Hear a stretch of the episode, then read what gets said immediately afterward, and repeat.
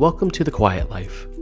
I'm Michael James Wong, meditation teacher, author, founder of Just Breathe, and your host for this podcast. Now, it goes without saying that we're living in an uncertain time where everything is changing rapidly. We're living day to day, unsure of the road that lies ahead. And things are getting a little or a lot quieter. So join me on this podcast as we speak to experts and inspiring voices about home practices for your mind and mental health during this time of uncertainty. Listen in as they share their thoughts and daily practices you can do wherever you are. Welcome to The Quiet Life.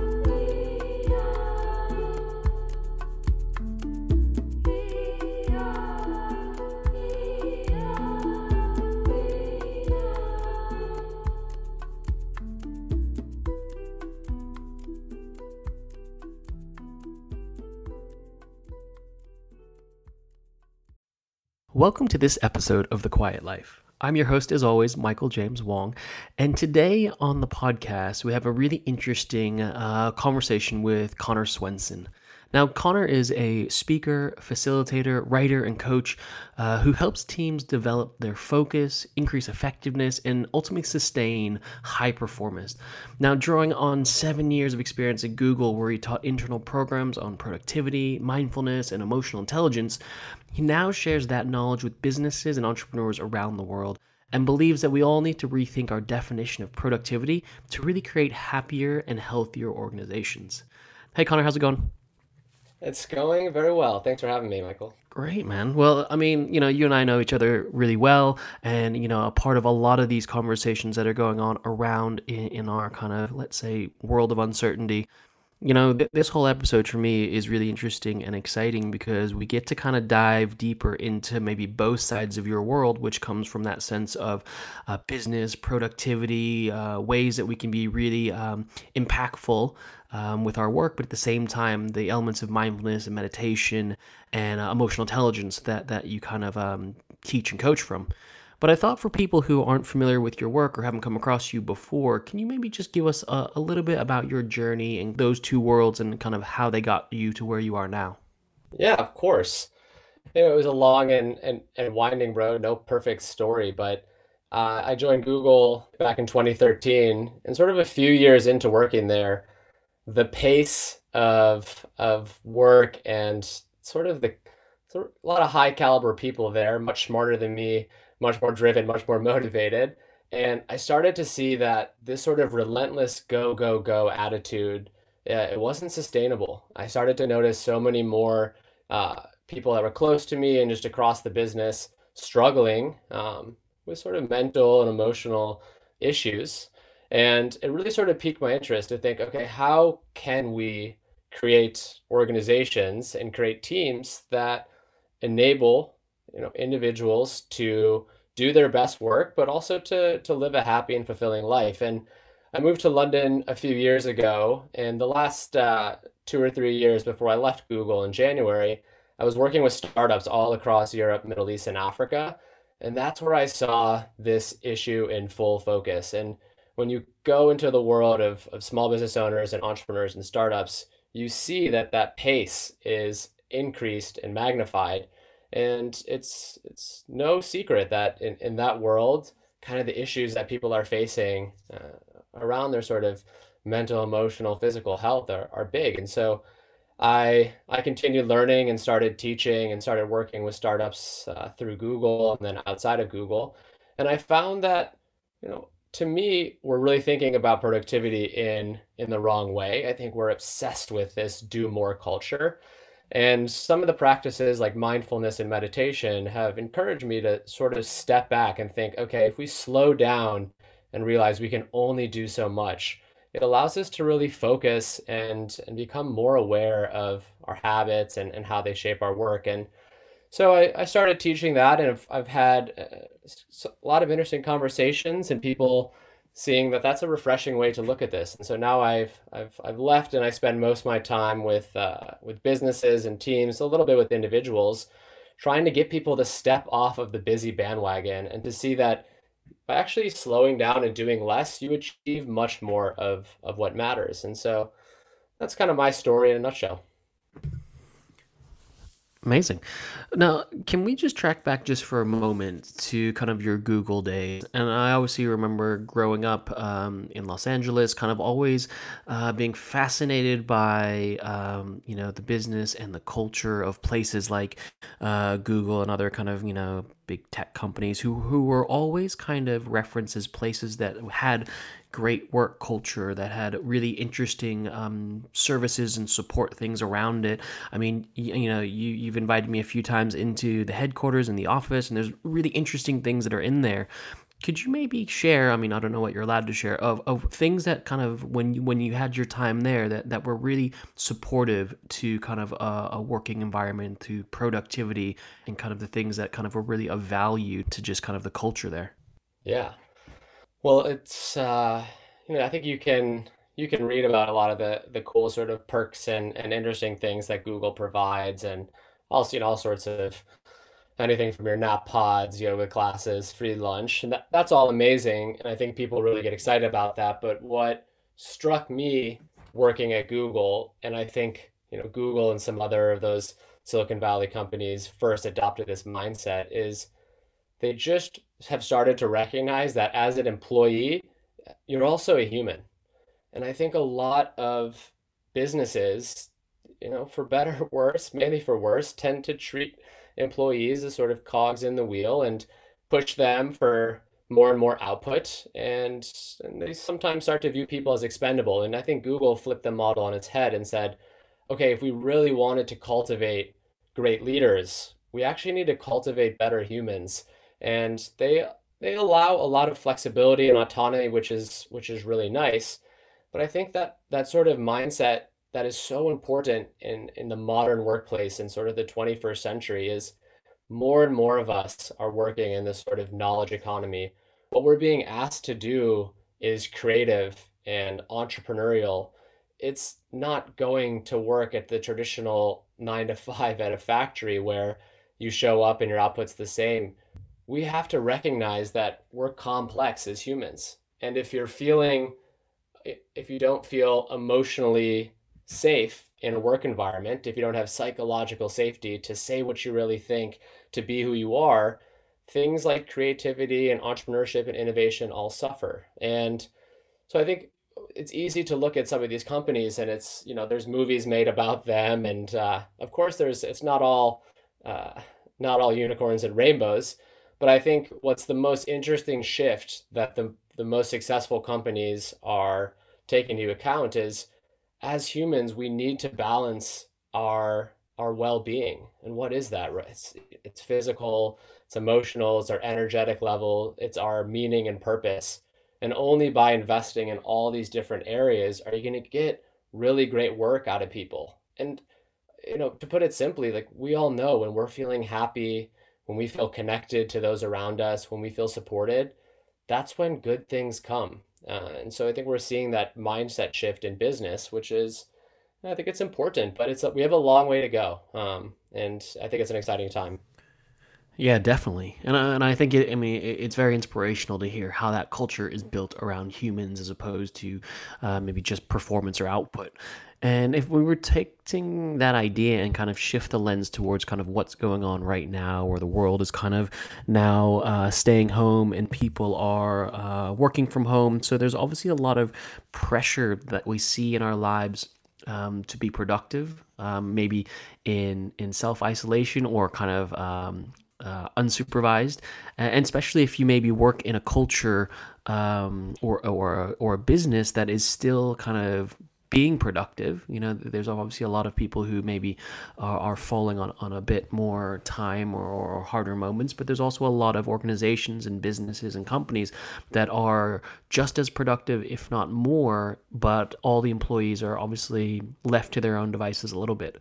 I mean, what can you speak to that a little bit about kind of productivity and, and how we can kind of stay focused at home right now? Yeah, it's you know, it's an interesting and a really difficult time. And I you know, for someone I've I've been doing remote work uh, the last three or four years, spending a lot of time on the road. so I'm familiar, but even, you know, this last month has been up and down for me. So I want to acknowledge that for for anybody listening that we're not going to have 10 out of 10 perfect days every day, especially when there's so much trauma and grief and uh, a lot of things that are unexplained for us all. So, but I still think that this is a really interesting moment. I think one one issue that companies are having to face is that people equate sort of presenteeism or just being seen as as being productive. And uh, when we're in the office, you know, people work long hours or they send a lot of emails, they're always available. And that is able to sort of mask sometimes the their actually effectiveness. And I think in this time, as people go home, many offices are just switching to exactly what they did in the office in a remote setting. So they're just having all of the same meetings, all of the same check-ins. They have Slack running in the background 24/7, and it's a huge mistake. What we have in this moment is an opportunity to encourage and empower people to use the time as best as they see fit and to not worry so much about being available on Slack or whatever your team communication method is, and actually to carve out time to do the work that really matters. And you know, there's been a lot of research in psychology the past 10 to 20 years about the feeling of doing deep work versus this feeling of that sort of shallow work. That deep work is what's what's so important to us as humans to be able to concentrate and to get into a state of flow and to really work on the things that energize and inspire us. And at home, there's little to get in the way of us doing that. We we have our space. We have less time commuting back and forth. The challenge is sort of shifting our our habits and our our ways of being with our teams and starting to question some of those things. Is it really necessary that we have the same cadence of meetings? Is it really necessary we're all online all the time? Yeah, the answer is no. And you just have to turn to some of those businesses that have been remote first for the last five or 10 years, businesses like Basecamp and Buffer, uh, and they'll tell you that it takes a it takes a mindset shift. But I think ultimately productivity is very personal. So what you most want to do, what you think is most going to be effective, it changes from job to job. So it's hard to give sort of the general rule of thumb. I just ask people, where are the areas that you really feel like you want to be spending your time? Where are those high value areas? People know those things. They're usually the things that they're scared to get started on. And then I say, all right, just rank right now where you spend your time. And when people look side by side, they go, I know I want to do these things, but I'm doing all of this. I know I want to do this creative project, but I spend all my time responding to emails then it's just a, a conversation about okay how can you shift a little bit more time into the first bucket and that's where i think having a, a mindset that's more focused on small you know little and, and continuous improvement if you if you can't find 30 to 40 minutes a day to focus on that creative project just do 10 to 15 and keep that consistent and then slowly start to, to ratchet that up and ultimately, I think when you be, when you focus more on those things that matter most to you, your output, your effectiveness, it starts to show, and then people are less concerned with the presenteeism and showing up all the time. So I think there's a lot of ways to look at this, and you know, it offers a really amazing opportunity. I think if you're a great employee or a great worker in the office, uh, you can be a better worker at home. Um, but it does take more self management and more self awareness, and it's a skill. So you know, be easy on yourself as you're transitioning. It's not you're not going to master it in week one or week two or maybe even the first month. Sure. And and what would you say though? I mean, and, I often find with with conversations like this that almost this idea that trust is a two way street, and uh, especially for people who are managing teams or obviously people who are on a team. I mean, where's the line of, of trusting your team to be productive on their own time if they've never been accountable for that? Um, and, and how do you know kind of the line of how much to macro versus micro uh, manage and be involved? Yeah, it's a it's a it's a tough question, and there's a lot of answers. I I always say err on the side of trust. People are really incredible when you allow them to be. And if you spend the time to make sure that the people you're working with know how they're being measured, what they're working on, uh, that's something we do all the time at, or, or did at Google is, you know, you set those high level objectives and then however the the teammate the employee is going to get there that's up to him or her and sometimes i think we're so used to having close control and monitoring our teams that we fail to actually spend time thinking about okay what does success really look like? Um, and doing that actually taking a step back and saying okay this is let's all agree that this is what we're after and then encourage people. Because people when they have autonomy they become much more creative. They find new ways to do things. And if they know how they're going to be measured and where they're going then the conversation is just okay you know have we reached this goal? If not can we can we change? But i do i do think trust in the early days of of remote work it has to be built slowly. So maybe you have a few more check-ins than normal as you're getting started or maybe you just have a 5 to 10 minute chat you know each day at the end of the day make sure everyone's on the same page. Um, and I, I think trust trust does come over time but the more we err on the side of trust and the more autonomy we give people in my own experience we're always surprised at the results that people bring us. Yeah, and and this idea of, of trust and then combining it with respect, you know, it's almost kind of the old adage of like you know, innocent until proven guilty. Give people the benefit of the doubt to be humans, to work in in the right environment, and have to the, have the best approach to it. Um, I've had different jobs in my life and have different kind of uh, work cultures, and you know, the the ones where you feel like you're a part of something, or then your voice is heard and that you're valued. You obviously feel like you're, you know, you want to work, uh, you want to build and be a part of the team. Um, on the other end of the spectrum, I, have had jobs before, um, you know, when I was a lot younger, where anytime that you were sick or working from home, um, you know, the, you know, one of my bosses would would send a message, go, you know, say I was, I was, you know, was sick or someone was someone else was sick, and they'd kind of call in and go, you know what, I'm not feeling great. They would say, send me a picture of you in bed right now, sick right? And and it kind of it kind of straight away just makes your brain go well you know it's a bit like if if you can't trust me to say i'm sick then you know then you clearly don't trust any of the work i do.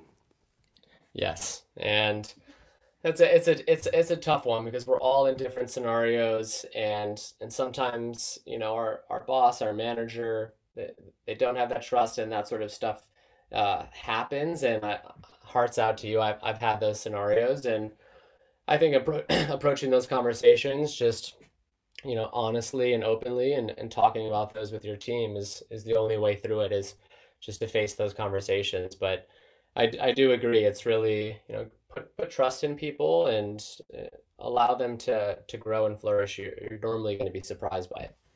Yeah and I especially think in this environment now, I mean, it's such a unique period where uh, business has been asked to pivot towards kind of remote models. People are working from home, people are trying to manage from home. So I think there's a lot to say about also making sure the conversations stay open. And while there's obviously in a lot of businesses a hierarchy of responsibility, there's also a, like an equality of humanity of like, you know your your bosses are still humans and they're still trying to figure it out so the best thing you can do is say maybe I appreciate that this is what we're doing, but have we considered this? And hopefully they can take the, the feedback and, and keep the conversation open. Yes, exactly. And I think now is the time for for teams to really acknowledge uh, again that we're human, that we're all we're all struggling. And you know, Google did some amazing research called Project Oxygen or Project Aristotle and they looked at what makes successful teams and they found psychological safety is really that base level. Are can you speak your mind? Are you safe to express your opinion? And what's so important is that as leaders, uh, we learn to express our vulnerability. And at a time like this, when you can say, "Hey, you know, right now, it's been really hard for me. I'm struggling with this. You know, someone close to me is sick." That type of vulnerability and openness builds trust and I just uh, I was revisiting a, a, tool that I absolutely love and have used throughout the years, and I was writing about it this week, which is one that anyone can use with their teams. It's super effective with, with remote work. It's just called Red, Yellow, Green, And simply you, when you when you have a conversation, can be a one-to-one or a, or a call with your team, you just quickly go in the circle and people say how are they how are they right now you know red is not good super stressed or distracted you know green is feeling good i'm inspired i'm well rested and yellow is somewhere in between and using some of those using a tool like that to check in and see how people are doing helps to build connection helps to build that vulnerability amongst a team and i think we get in this habit of jumping onto these remote meetings and we just carry on business as usual. But how often do we take just a moment at the beginning to say, hey, how's everyone doing? This is a tough time. I'm struggling with this. How is this? I'm doing well.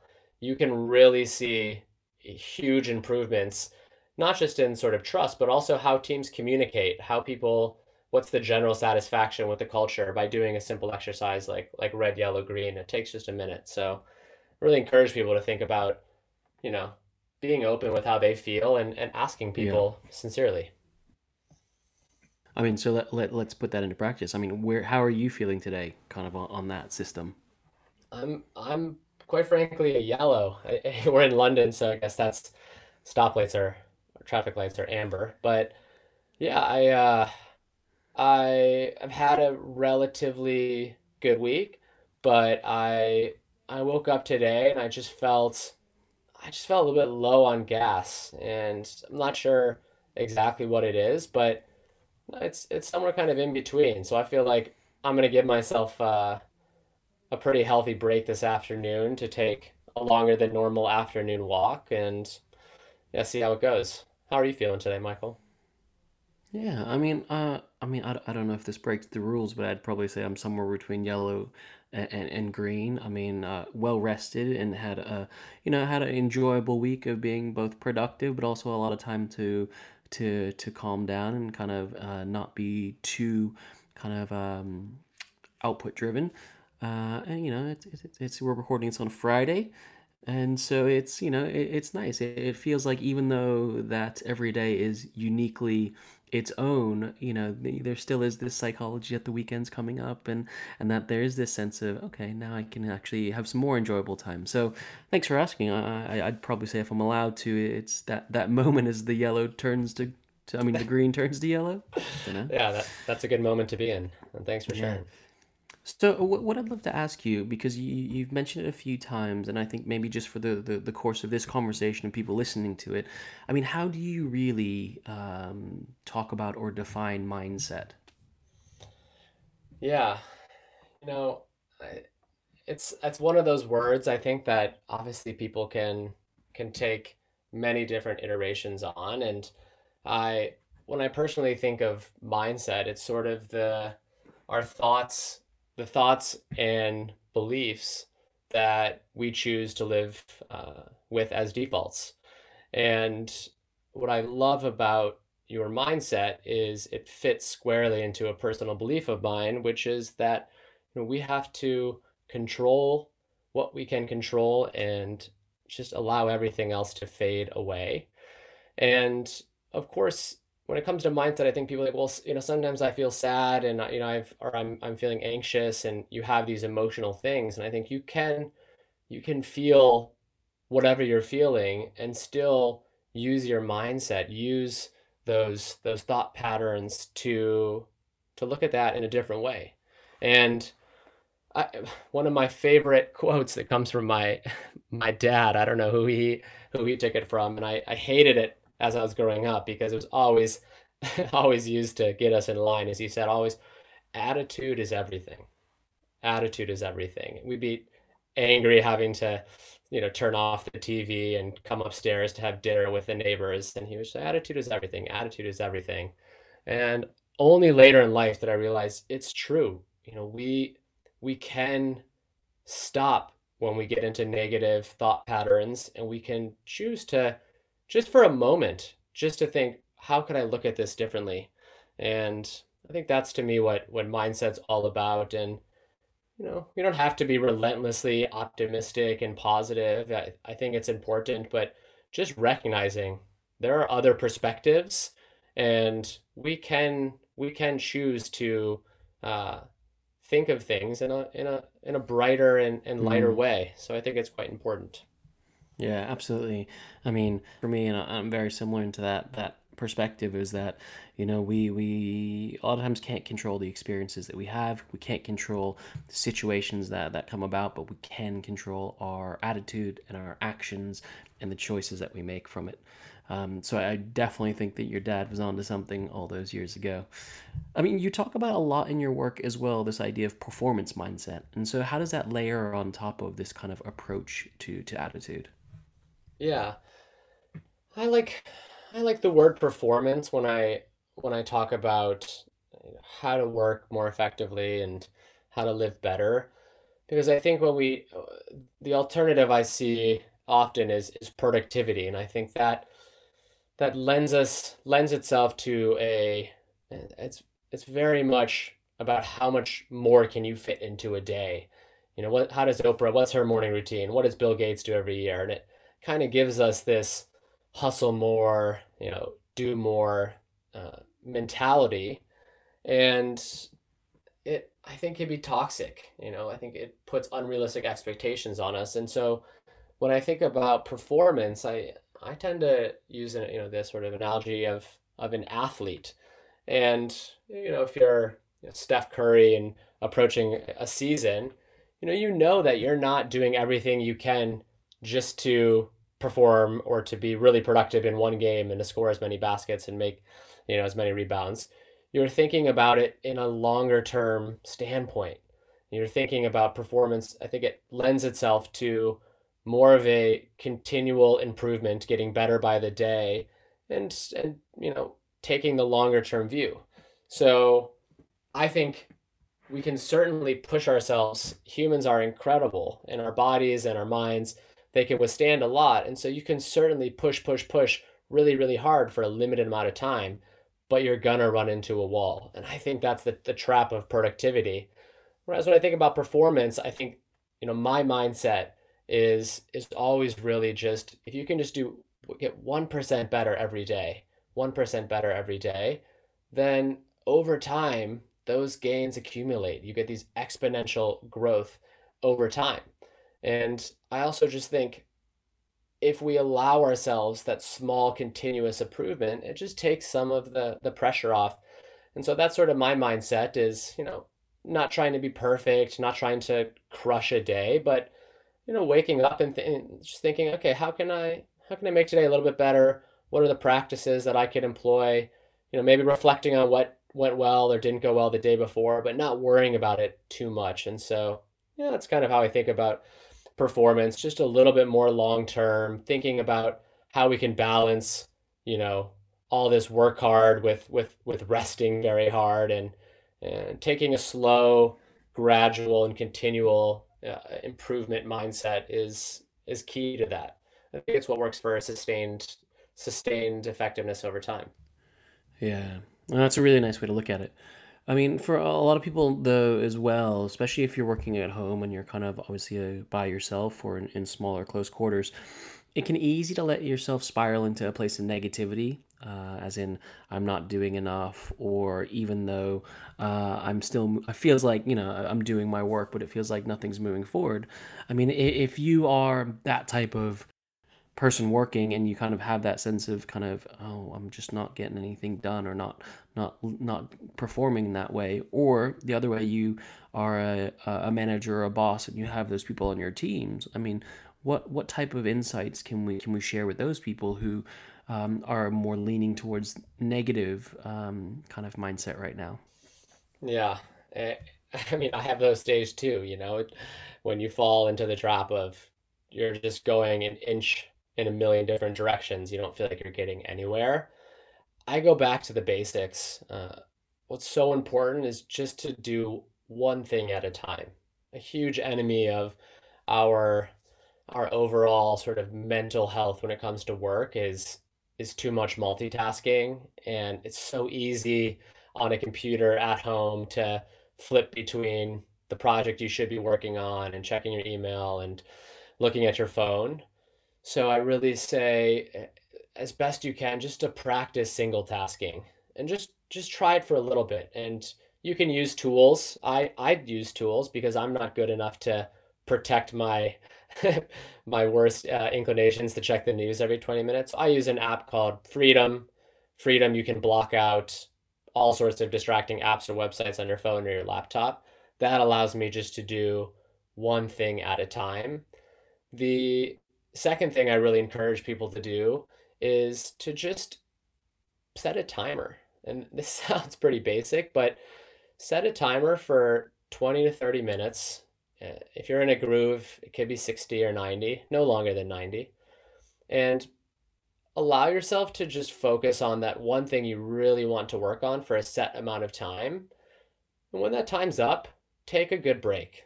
Get away from your computer, do what you can, step on your balcony, you know, have a stretch. Where oftentimes we get caught in that that phase when we're like, I don't know if I'm doing anything important.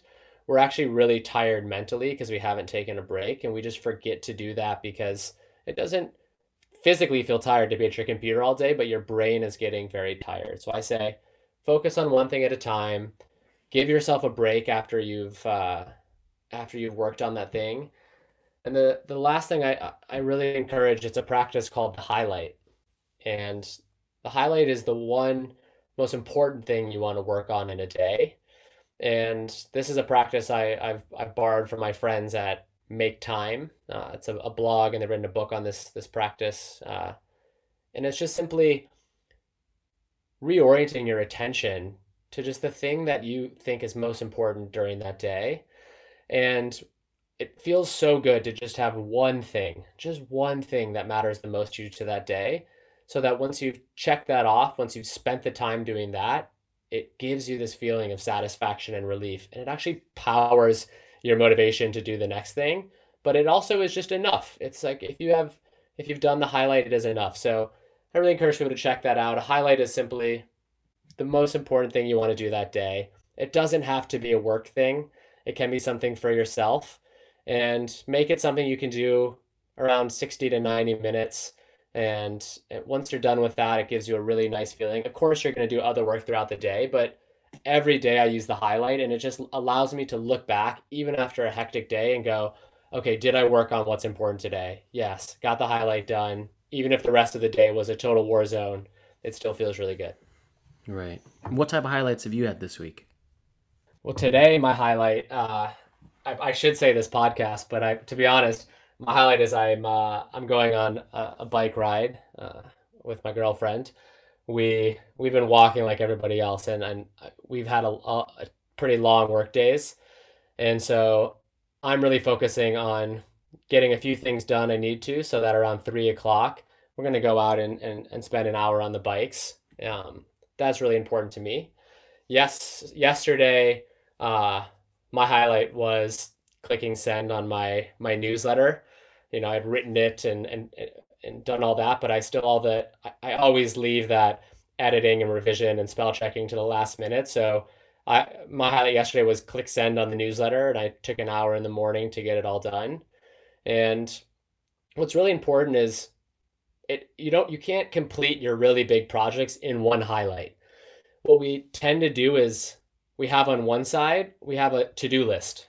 And to-do lists are for me a trap and you just they're endless. You know how it goes, Michael. You just have to-do list after to-do list. You have one on your laptop, one on your phone, one on paper, and you just you check off all the tasks, but sometimes you just feel like ah, did I really get any did I make any progress? I've just done so many small things. And the other side of the to-do list are your goals. And there's many brighter and smarter people than me that have written about how do you set big goals for yourself? What's your vision? You know, do you want to launch your own podcast or write your own book? but sometimes goals are a little too abstract. It's like, how do I really get started on that? And the tasks are too small and, and checking all them off doesn't feel good. And so the highlight sits in that in that middle space. It's in between a task and a goal. It's enough that we can, you know, bite it off and chew in a day. Uh, enough that when we when we're finished with it, it feels good. But it doesn't require some heroic amount of work or some heroic effort. So my highlights my highlights vary. So sometimes it's the most urgent thing I need to do the day. Sometimes it's something that will just give me a lot of joy, and sometimes it's just what would I really feel good having accomplished. And uh, it varies day to day. Yeah, no, I really like that. And I mean, and, and you and I have talked about this before. I mean, I'm not a massive fan of, of to do lists. Um, you know, and I think there's a lot of thing, there's a lot to say with this whole idea about highlights of being almost intuitive with it and you know this this this sense that I know for me as well a lot I mean I don't write lists out of things I need to do and likewise I don't kind of make big grand uh, plans of what I need to get to. But I kind of you know especially on on days when I wake up you kind of have those things you wake up and you just have your mind pulling you towards things or you know those first kind of little hints of things that are going to stress you out. And you know some days it's literally like oh I need to do to to write this thing. Other days it's I need to build this bookshelf or today it's like I just really need need to get outside. And a lot of times it feels almost like it's the intuition of you know of your brain and your body working together saying you know what? I think this is something that's going to be important. And what i love hearing about it from you is is almost taking that intuition and then um, not just intellectualizing it by putting it in a priority kind of um, place in your day but also allowing that to form the wisdom of how you are productive or how you perform um, kind of throughout the day yeah, and I it's exactly right that the intuition, I think it it's so important. And some days it's just you, you take a day, you're like, I just want to do something that's going to feel really good for me today, and that can be your highlight. And some days you gotta you gotta face down those things that you know you, you've been wanting to work on for a few days or a few weeks or even a few months and you go oh it's getting it's kind of building up in your head and you know, there's that sort of Mark Twain quote. I, if he ever said it, we'll never know. But it was, you know, the first thing you do every day is is eat eat a frog, and then everything else of the day becomes a bit easier. So sometimes the highlight is that you you know there's there's that piece of work that is you're you're a little bit afraid of starting because you're like, oh, it's so much. I don't really want to get going on it.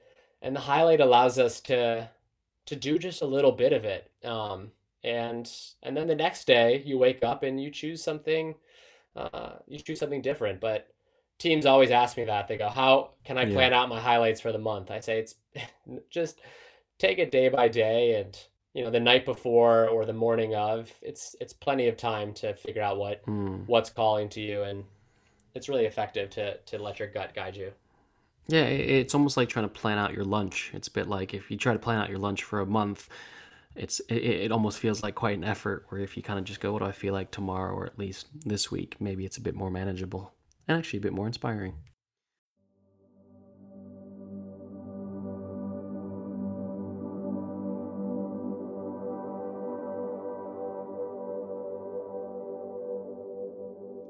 Just Breathe is an organization focused on real world connections, in person, online, and in mass.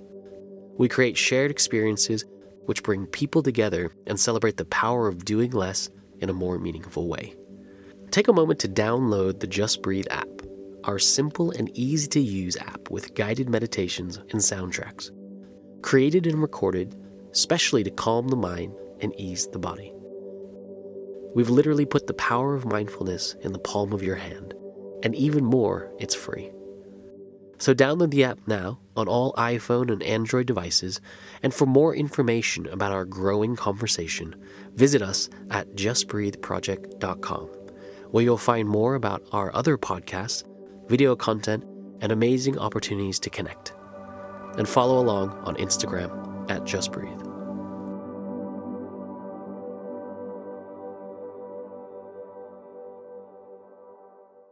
You spoke a little bit earlier about, um, you know, th- this this sense that, you know, there's a lot of uh, maybe similar approaches or different approaches that that could be made if you are a small business or you are self-employed or if you're um, working in a small team. Now, now naturally, um, bigger organizations or bigger businesses may have different infrastructures or support or resources right now there's a lot of people who have been moved indoors who are effectively teams of one or teams of two three or four. And obviously they have to not only reinvent the way they're working they have to pivot a lot of their businesses. Um, maybe i mean do, do you have any insights on, on how this could maintain a sense of positive productivity right now? Yeah and you know i'm one of those one of those people. And you know most of what my work has been is in-person workshops with businesses and, and face-to-face because I think that's where, you know, having these discussions is so powerful. And I'm I am as well, you know, figuring out how to do this online and how to make it more applicable to the reality of companies today.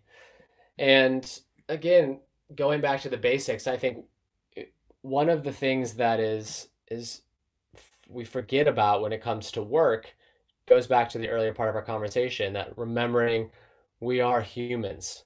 And as humans, it's important to remember we evolved as very social creatures. You know, we grew up uh, for for tens of thousands of years in tribes. We really rely on other people.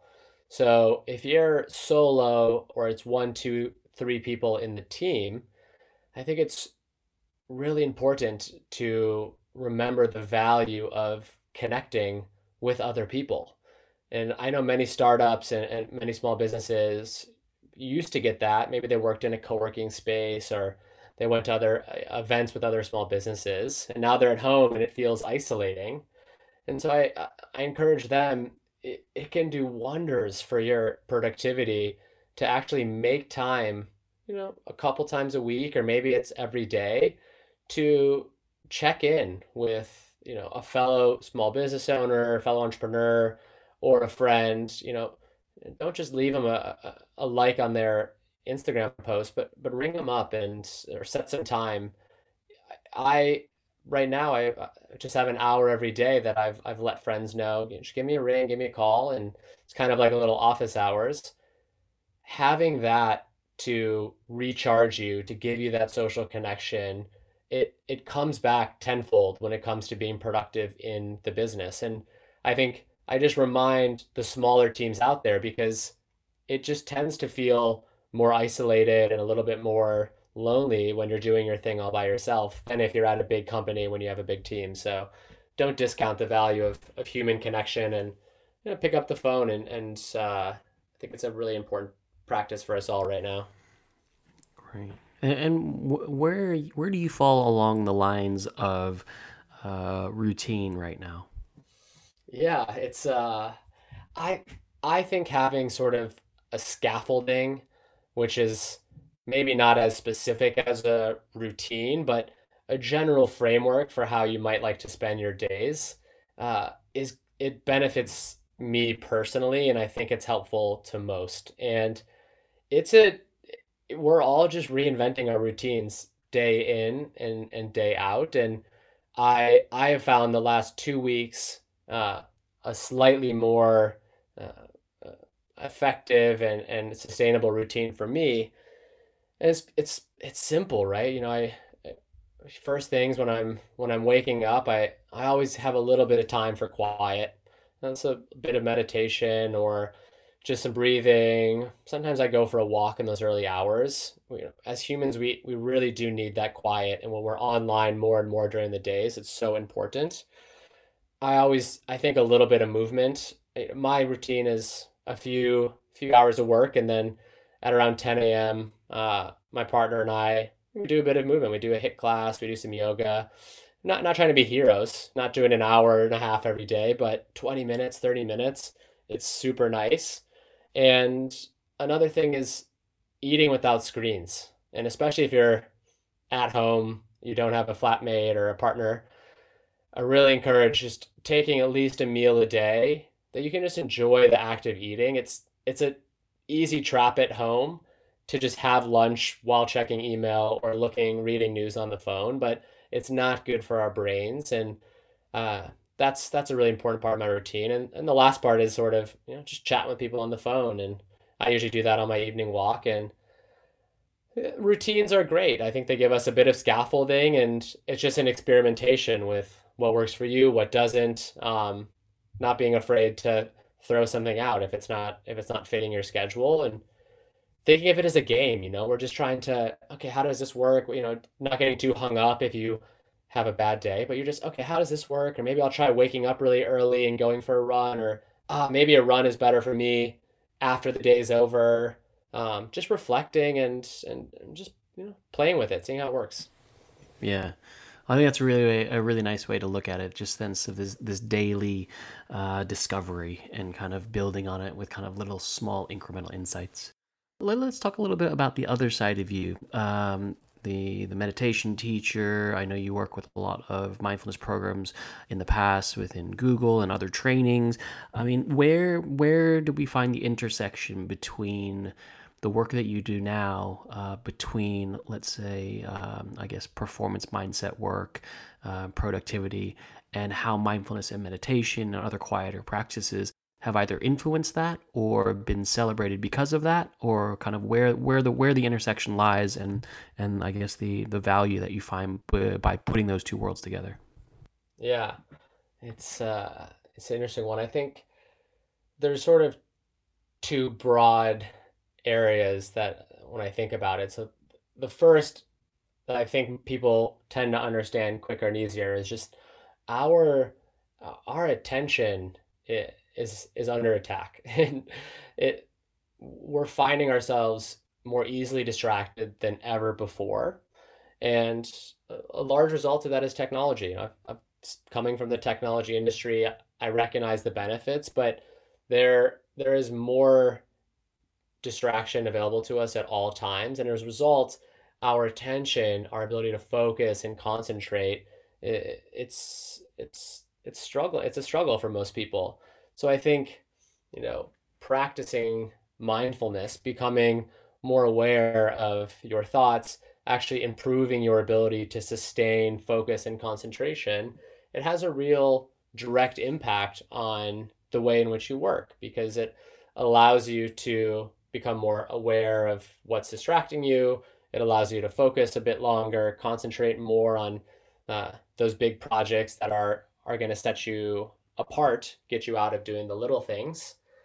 So I think you people realize that you know it's the statistics they vary, but you know last year in the U.S. they found the average you know American spends two hours a day uh, social media on their phone, including messaging services.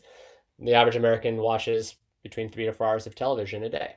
So you're six hours or so a day of, of most most distraction. I don't think everyone's watching National Geographic documentaries on TV every night. So I think you combine that amount of time and then you see what people are struggling with at work and they feel overworked and they feel anxious. So I think mindfulness can give us uh, it, it can be used as a tool. It can you can use it to strengthen your brain and strengthen your focus and attention and um, reorient your attention when you get distracted. So that's one part that I think people think, okay, that's helpful. The other is that, you know, for me, I really believe in the power of, of meditation and introspection to bring us to a greater state of self awareness. And self awareness is really just knowing your own strengths, your weaknesses, your internal resources, how you feel, and it turns out that the more you know how you're feeling, how you're doing, the more you can relate and be more empathetic to others. And self awareness is that first foundational step to having a higher degree of emotional intelligence. And why is that so important? I think because we're seeing that there's a crisis of leadership in in our world today. I think you look at, you know, political leaders, business leaders, and you see some of the decisions that we've made collectively, you see the impact they have on people, on the environment, um, you know, toxic workplace cultures. I think a lot of that is a problem with leadership. And where I think mindfulness plays a role is it helps us develop more self-aware leaders, people that look to more than their own selfish gain and they rec- they recognize that how their their actions impact others is very important. And so part of that is really influenced from my, my teaching through Search Inside Yourself, uh, which is a, an emotional intelligence and mindfulness and neuroscience program that was born out of Google. Um, and it, it uses this sort of this framework. And I think that that connection is, is really important. And the, the more we become self-aware, the better we're able to sort of manage ourselves and we as a result create healthier relationships with those people around us if we create healthier relationships our organizations become healthier and you start to see society as a whole doing things that are good for humans, that improve our health, our happiness, our well being, instead of going in the other direction. So uh, I think there's there's many different reasons, um, and I think we can all find our own personal reason why practice like uh, meditation and mindfulness can can benefit you. But those are two that stand out for me and where I, I really think that they bring value to sort of business and the workplace. I think it's a great way. Um, thank you for sharing that. I, I think it's really nice to hear perspective in the business world that has self awareness at the heart of it. And I think uh, I, I would be one to very much agree the the need for this sense of self awareness as a way to continually build uh, our own sense of performance or productivity or our, our kind of uh, business um, kind of acumen during this time for those people listening at home right now, and obviously this is quite a topical um, podcast of the moment, reflective on kind of the current state of the world. I mean, for, for you, Connor, merging those kind of worlds together and maybe looking at uh, an output that, that can be supportive for people at home right now, I mean, what kind of things, or or what what thing uh, uh, can can people do to really sustain, establish, or elevate this sense of um, performance mindset and productivity at home right now, considering all the conditions and all the circumstances that are going on? Yeah, and, you know, I think there's there are a lot of a lot of things, and I've I've been listening to to some of the earlier episodes of the podcast and and appreciating that you know there's going to be a different practice and a different you know flavor that that suits each of the listeners. So i just encourage people to you know find the thing that they like try it out you know try what the other speakers and, and guests and are saying and if you like it keep it if you don't let it go i think it's so important to remember that it's all very personal you know I think there are plenty of, of, of great uh, resources out there to tell you how to be really effective when you work remote and how to organize your day. I I think I would step a little bit outside that box and and encourage people to go first when it comes to connecting with people around you.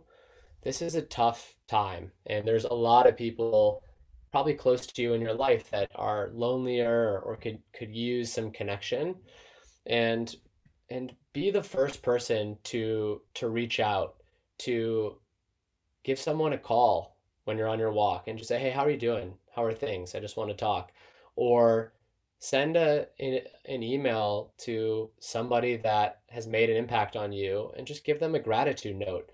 I think now is the time for us to to really take responsibility for each other and not to wait for that phone to ring or just someone to check in with how you're doing, but to take that mindset of of control what you can control. And I just love this mantra of of, of go first and to remind ourselves to be the first one to say hi, how are you? How are you feeling right now? What's going on? And doing that and maintaining those social connections, it's going to make you happier, healthier. It's going to feel good and it's all going to directly impact, believe it or not, your work. Um, so, yeah, simply, uh, I hope after listening to this, you can just think of one person to give a quick call, check in, and uh, go first in all those all those interactions. Love that.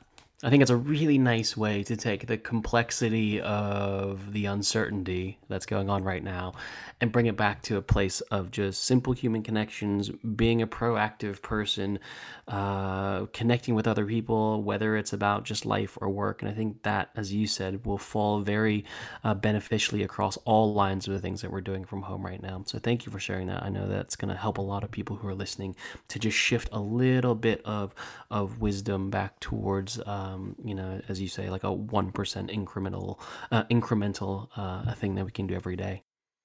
Now, the the question I tend to to, to ask everyone as we wind through the, the conversation is, you know, obviously we are in this very rare and unique moment uh, in time, and while there's a lot of things that we're looking at in the short term, how to work from home, how to you know keep healthy, how to kind of reset our our routines, there is an element of uh, longer term value or hopefully longer term benefit. What I've been talking about a lot is this idea of really building strong short term plans but long term insights and seeing that almost as like um, you know what silver linings that we're going to take from this time that hopefully will stay with us in the future in your mind, what type of uh, of positives are going to come out of this for the world? What kind of positives are we going to find for maybe the way that we work or working culture? I mean, what what are in your mind something that is going to be quite hopefully hugely beneficial uh, in in greater context? Yes. What what good will come of this? Uh, I think it's a question a lot of people are are asking themselves, and you know, I think it remains to be seen, but I do think that we're just going to remember to really express appreciation more consistently for all the things that we have. And there's a growing body of people that you know are practicing gratitude. Gratitude journals sell online, and it's a beautiful practice. Uh, and I did a meditation earlier this week that was was grounded that idea of just thanking everybody that allows your life to to exist and you know, thanking the people that built the home that you're in you know, thanking the people that brought the food from the farm to your table you know thanking the drivers of the buses and the tubes thanking the, the healthcare workers. I think that that for many people oh yeah i know i'm grateful etc but this is this is that time when we think wow we do live in this extraordinary world. We are reliant on so many people right to get our groceries to take us around. And i really hope that this um, propels us into a new era when we actually stop and reflect on the importance of other people in our lives. We recognize that the clothes that we wear you know, the hot shower we take, it all relies on other living, breathing human beings. And so I just hope gratitude and appreciation becomes much more tangible uh, in our lives as we as we live in with some of this scarcity and this disruption. And I think it'll it can only serve to benefit us all to express that appreciation and, and to go first and to say thank you to those people that help us day in and day out for the big and the small. Amazing. And I, and I think that is such a, a powerful thing that we can take away from this.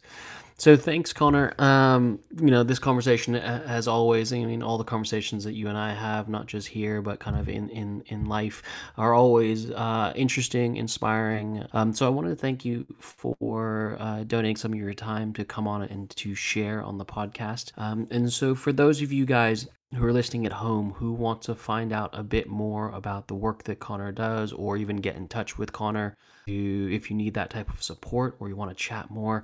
Um, you know, he has his weekly newsletter, 1% Wisdom, which comes out, I believe, every Thursday, where there's um, simple, sustainable tactics and strategies that you can use to develop your mind and better your work. And as well, there's lots of details on his website, connorswenson.com, as well as you can find the details about the newsletter and sign up there. He's got his Twitter feed at, at CR Swenny, uh, C R S W E N N Y, as well as like any good, um, you know, uh, business mindset coach, you can find him on LinkedIn as well. Connor, uh, last words from you, and is there anything else you want to share, anywhere else that they can find you or, or connect with you? No, that's uh, that's a wonderful summary, and yeah, if you are, if anything here connects with you and you want to reach out and chat, now is the time. All those you can find my direct email on my website or or reach out on any of those social channels. I'm so happy to to hear from like-minded people to talk about any of these ideas more. And yeah, just uh, take care of yourselves and and go easy. We're all gonna have good days and bad days uh, in this in this time, and uh, yeah, know you're not alone in in that. So, thanks for the time. Michael, and for bringing us together on this conversation. It was uh, it was inspiring for me. Thank you so much. And and as always, you know, Connor is a uh, a key part of our Just Breathe community as one of our our community leaders here in London and does a huge amount of work supporting uh, this mission of bringing mindfulness into the real world, not only with our community but in the work in the communities that he works within himself. Thank you guys so much, as always, for listening to this episode. I'm your host, Michael James Wong. You can follow along me and my story and the things going on uh, on Instagram at Michael James Wong. But please also follow along at Just Breathe on Instagram, as well as check out the website for lots more things, inspiring educational elements that we can really kind of uh, celebrate this message of mindfulness. And that's www.justbreatheproject.com. And likewise, with this podcast, as you know, we are doing our best to get the word out and we are doing our best to, to support. So if this connects to you, if this makes sense, please go ahead and drop on to Apple Podcasts to subscribe, like, and review. All of that only helps to get the word out and to keep this conversation going. So thanks for listening in again, and this is The Quiet Life.